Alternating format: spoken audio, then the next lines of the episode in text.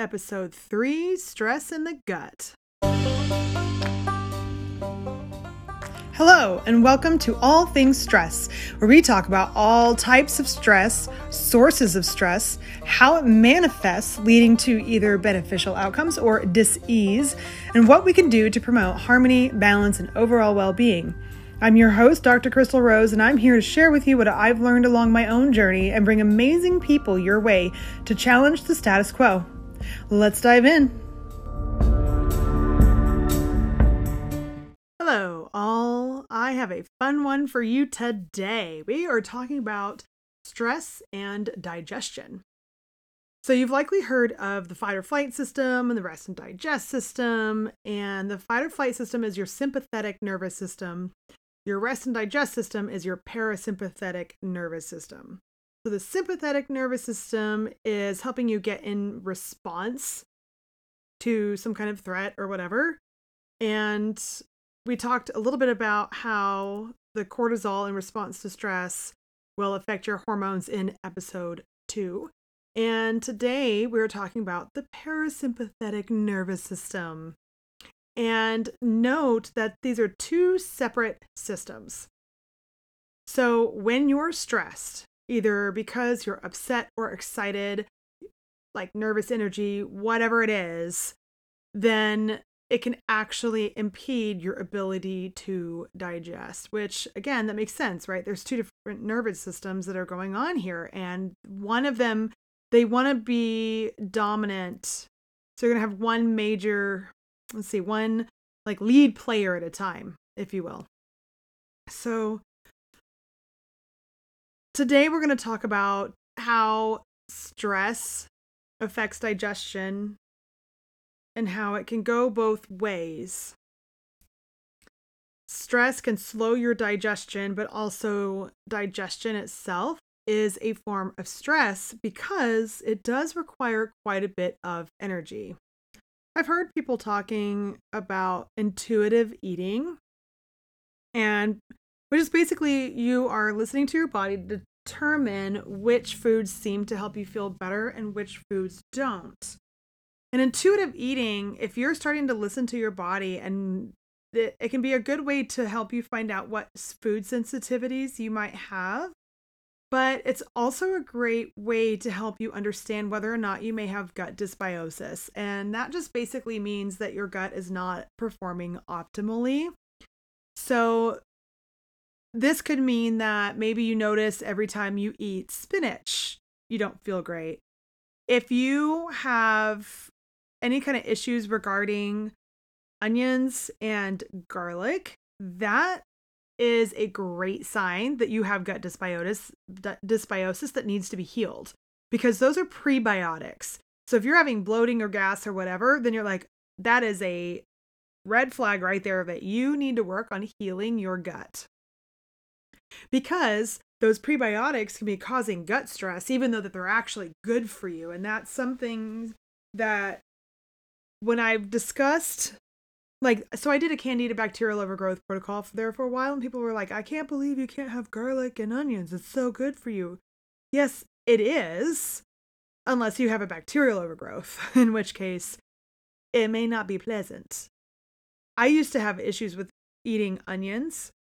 And after I went and did that protocol, I was able to, I'm actually able to eat onions again. And I haven't been able to eat onions without having gas and stuff for like years. So I'm going to talk about freeing. That's fantastic because there's onions in everything. So, yes, they're healthy for you, but they're prebiotics. So, if you're having issues with them, onions and garlic, it's telling you that your gut is not a happy place. So, um, yeah, side note, if you are having bloating after meals, that's also a sign of gut dysbiosis. And when I have someone come to me and they're like, "Oh, I can't really eat anything." I mean, that is right there. You're like, "Yeah, you probably there's a likelihood that that person has leaky gut." Again, that just means that things aren't happy down there and you got to work on healing it up. Um, leaky gut is it basically means that you're getting stuff going through your gut walls that should not be getting through. The gaps are too big. That's what that really refers to. So, um in regards to digestion, there are a wide variety of times that it takes in order to digest food. And as I mentioned earlier, the actual process of digestion takes energy from your body and can therefore be a form of stress. Fruit is faster to digest. Um, and then you've got starches, and then you've got cooked vegetables, and then you've got meat, and then you have raw vegetables. So if you are having digestive issues looking at uh, the the food combining principles, so basically you start with the things that are fastest to digest and then work your way into the things that are slower to digest because otherwise you have if you eat something that's slow to digest first, that basically sits and then over time if the if it's not being digested, it can begin to ferment and obviously that's not a good thing. You don't want that to happen in your body. Um, so if you have health issues, if you're chronically fatigued, such as adrenal fatigue, thyroid fatigue, um, COVID long hauler syndrome, Ehlers Danlos syndrome, EDS, so on and so forth, then raw food is not your friend. it does not help you feel good. So if you're having fatigue issues and you're eating salads, then you're probably not going to feel very good. You're not going to have very much energy because your body is already low on energy in the first place. And if you notice that if you eat something and you feel bloated afterwards, um, all of these things are reasons to use a fork test. So, a fork test is basically you take your fork and you see if you can mash the food. If you can mash the food with your fork, it's going to be much easier for you to digest going back to uh, stress affecting digestion, if you are stressed out, then eating a meal, again, not the best thing to do. Because when you're stressed, as we mentioned earlier, when you're stressed out, then that is exciting your sympathetic nervous system, the fight or flight. And your body's not able to get into rest or rest and digest. So when you're stressed out, your body is not going to be digesting food. So like trying to eat lunch before you have a big presentation or a big interview or if you've had a meeting with someone that's gotten you really worked up, going and trying to eat is not going to be a great thing for you to do at that time. I will say though, if you generally speaking, have a lot of stress in your life, those starchy foods can be really helpful for that. So, like eating sweet potatoes, which, by the way, the EWG, which is the Environmental Working Group, has just recently published their 2023 Clean 15 and Dirty Dozen, and sweet potatoes are on the Clean 15 15, meaning you don't have to worry about buying organic. So if you don't know about this the Clean 15 and the Dirty Dozen, the Clean 15 are those foods that you're able to purchase and consume without worrying if they're organic or not. The Dirty Dozen are basically saying these are the top foods that if you cannot find them organic, do not eat them because of the pesticides or whatever else. All that stuff that are on the dirty dozen is coming into your gut and putting toxins into your body. So I highly recommend checking out the EWG Clean 15 and Dirty Dozen to help you. Like, if you can't afford to buy everything organic, then just buy the, the Dirty Dozen organic. And if you can't buy and consume that organic, then you probably shouldn't even eat it. And I've also seen the EWG say that strawberries, which are number one on the Dirty Dozen, even the organic strawberries are having some issues. So just FYI. Um, so when you first wake up in the morning, your digestive system isn't really ready for like a full meal.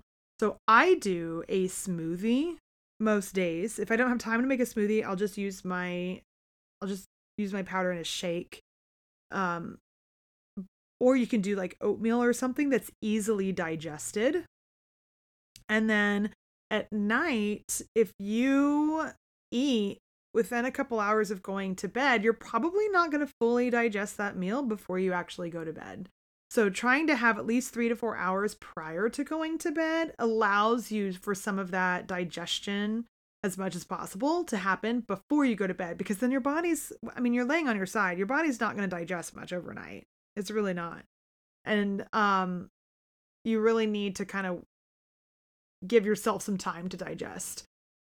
Um, which also goes with that's why it's good to have three to four hours between meals to allow enough time to digest. Because again, I mentioned earlier, if you've eaten a meal two hours ago and now you're going to eat something else, you probably still have stuff in in your stomach and your small intestines that hasn't been pushed through yet, and so you're now going to cause you're you're now putting undigested food on top of or sorry new food on top of food that still hasn't been fully digested yet and that in and of itself is a form of stress on the body and causes issues and again if things don't fully um, digest and get moved along then they can begin to sit and ferment in in the digestive system so we really don't want to have that um i used to deal with what is known as reactive hypoglycemia. And so I used to eat every two hours because if I didn't, my blood sugar would drop. And so I had a physician friend explain this to me, and I had realized that if I increased my sugar consumption, so, you know, back in like my college days, um, I actually stopped drinking soda for the most part at like the end of high school and through college. So I wasn't a huge soda drinker, but if I had like candy, a lot of a lot of um generally when people think of carbs, they think of like breads and sweets and that kind of thing. So I noticed that the more of that that I ate, the more often my blood sugar would drop. And that would be that reactive hypoglycemia, meaning that I was my body would start having issues with processing sugars and whatnot. So um, low blood sugar, the way, uh, if you don't know what low blood sugar or hypoglycemia is, um, for me, I get into like this weird state of brain fog. I just, my brain just stops functioning. I mean, it literally is like I have a cloud on my brain. And people who have gotten to know me pretty well can just look at my eyes and they can tell by looking at my eyes that I need to eat something. And um you there's also like hangry if you've ever heard of being hangry like getting really upset it's like man like snickers i believe did like a whole campaign on people being hangry and was like man you really need to eat something here's a snickers bar and that's because that person was probably having low blood low blood sugar and then um for me the moment i eat something oh my gosh i feel so much better it's like i can think that brain cloud lifts. It feel, I, I'm not hangry anymore. Um, and it can actually it can be very very serious. Um, so people with diabetes are really more on that higher blood blood sugar issue, um, but can also have those rises and falls, those mountains and valleys of blood sugar going hyper, which is high blood sugar, or hypo, which is low blood sugar. But anyway, so I was not able to eat every three to four hours. And then when I finally realized I was having that hypogly- uh, reactive hypoglycemia, I started managing my diet a little bit better, not having so much sugars and simple carbs in my diet. And now I can have breakfast and lunch and dinner.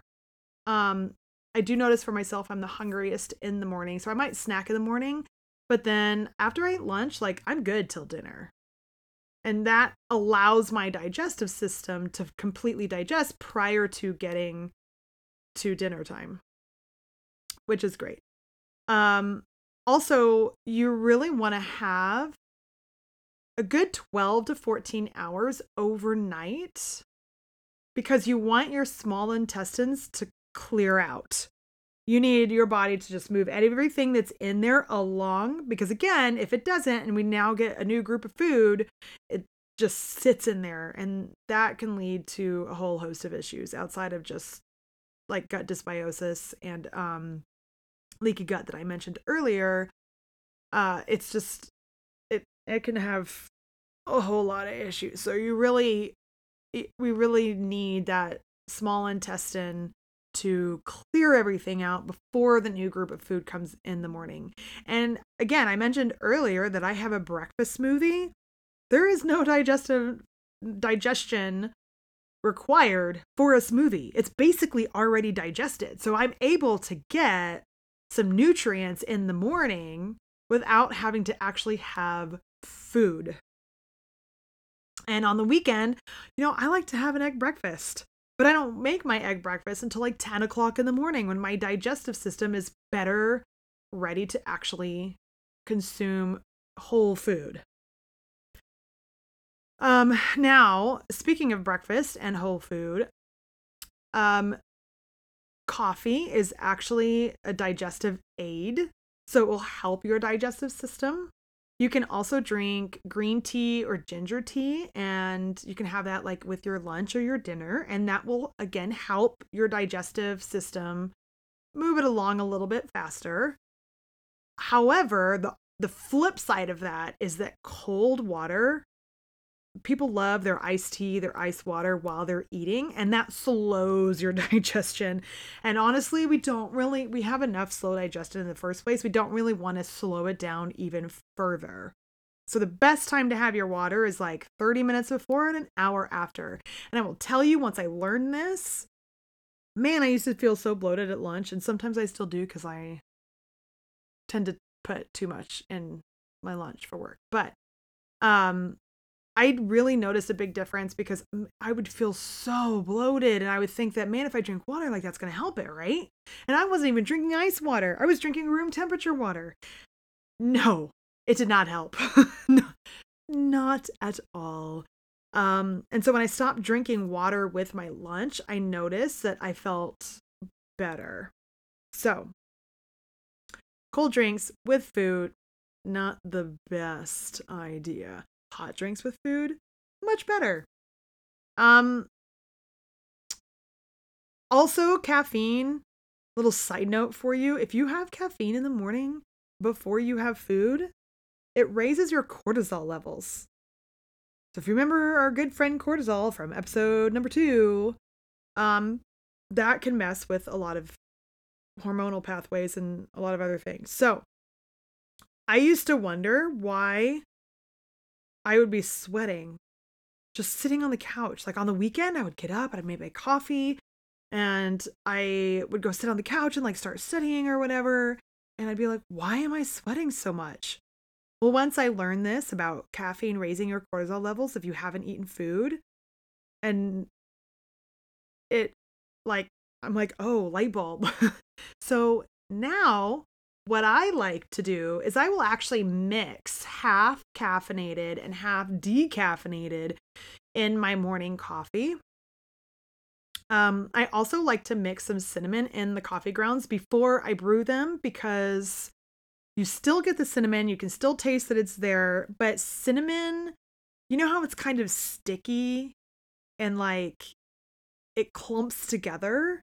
So I don't really like putting cinnamon in my coffee after it's brewed. I put it in before. But cinnamon is also supposed to be a blood sugar reg- regulator. I don't know that it helps me regulate my blood sugar, but in coffee, per se, I can't really give you any some uh, real life experience there. But um, I do I do like to put it in my coffee in the morning, and then I will add a little, you know, a little drop of vanilla in there because I it took me a while to get off of sugar in my coffee.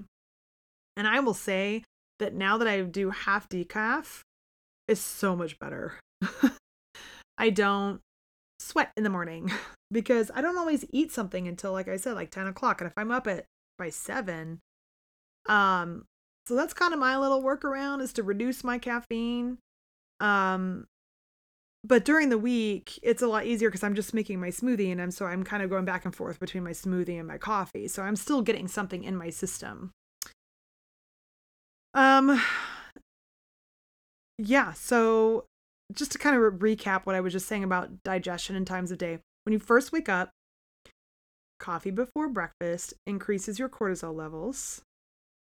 If you want to eat breakfast, like eat a meal, it's best to wait until about 10 o'clock in the morning. Before that, you're better off with like a smoothie or oatmeal something along those lines that doesn't require a lot of energy from your body to digest. And then ideally, you have three to four hours between meals to give your body time to actually digest. If you're having blood sugar issues, you may check out your um, sugar and simple carb intake and maybe reduce those and see if that helps you with your blood sugar. Um, obviously, if you have diabetes, that's a whole nother deal. But if you don't, I would look at I would look at your um, simple so simple carbs would be again like those cakes, those base baked goods, breads. Um, complex carbs are things like whole grain, uh, beans, stuff like that. That is the complex carb is actually healthier for you.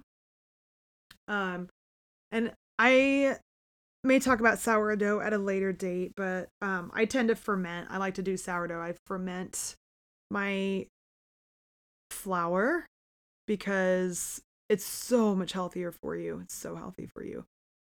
And I don't have issues with that. So, um, I do have issues if I eat regular just bread.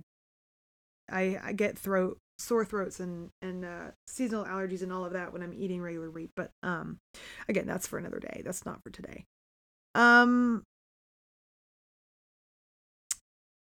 Also, digestion is faster when we are upright and moving around. So, going on a walk for, I would say, at least 10 minutes after you've eaten a meal Again, I'm not including smoothie in this because smoothie is already digested, but after lunch, after dinner, if you get up and walk around for like a good 10, 20 minutes, that is actually going to help you digest your food faster. But if we eat and we just stay seated, it's not going to help you get, especially because, you know, when we sit down, we're usually slouched and that's compressing your digestive system. So it's going to take longer for that food to move through um, especially at night if you if you're like me so i um yes i still work as a physical therapist in a clinic and i have been on the closing shift for a very long time and you know when you end work at 7:15 at night and then you go home and it's after 7:30 and then you still have to cook dinner then walking after the meal is going to help because I still want to go to bed at 10 o'clock. But it's like I might have dinner like 8, 8.30, depending on how long it takes me to um make dinner. And if I've prepped dinner ahead of time, that's always better. But you know, I'm I'm only human and I don't always get prepped ahead of time. So, but what I do try to do is um have like a vegetarian meal cuz again, remember earlier I said your meat takes a while to digest. But if you think about the fork test, then fish is easier to digest than a land meat. And so I typically like to have a fish or a vegetarian meal if I'm going to eat so late in the day. And also in the winter, it's great to do soups because, again, that's going to be faster to digest than like a regular meal. So if whatever I'm eating, if I if it'll pass the fork test, then that's going to be better for me to eat so late at night than um stuff that doesn't pack, pass the fork test. And also, like if you have to eat really late at night, then just keep it small. It does not have to be a really big full meal. Okay, y'all, I have definitely gone over my allotted 20 minutes for today. Obviously, there's quite a bit of information that I can talk about on this topic, but we are going to leave it at that for today. And I'm sure I will be back with more digestive based eh, stuff in the future. I hope this episode has brought you some clarity and some helpful tips eh, regarding stress and digestion. And please feel free to share it with anyone that you think it may help. And for now, I say adieu.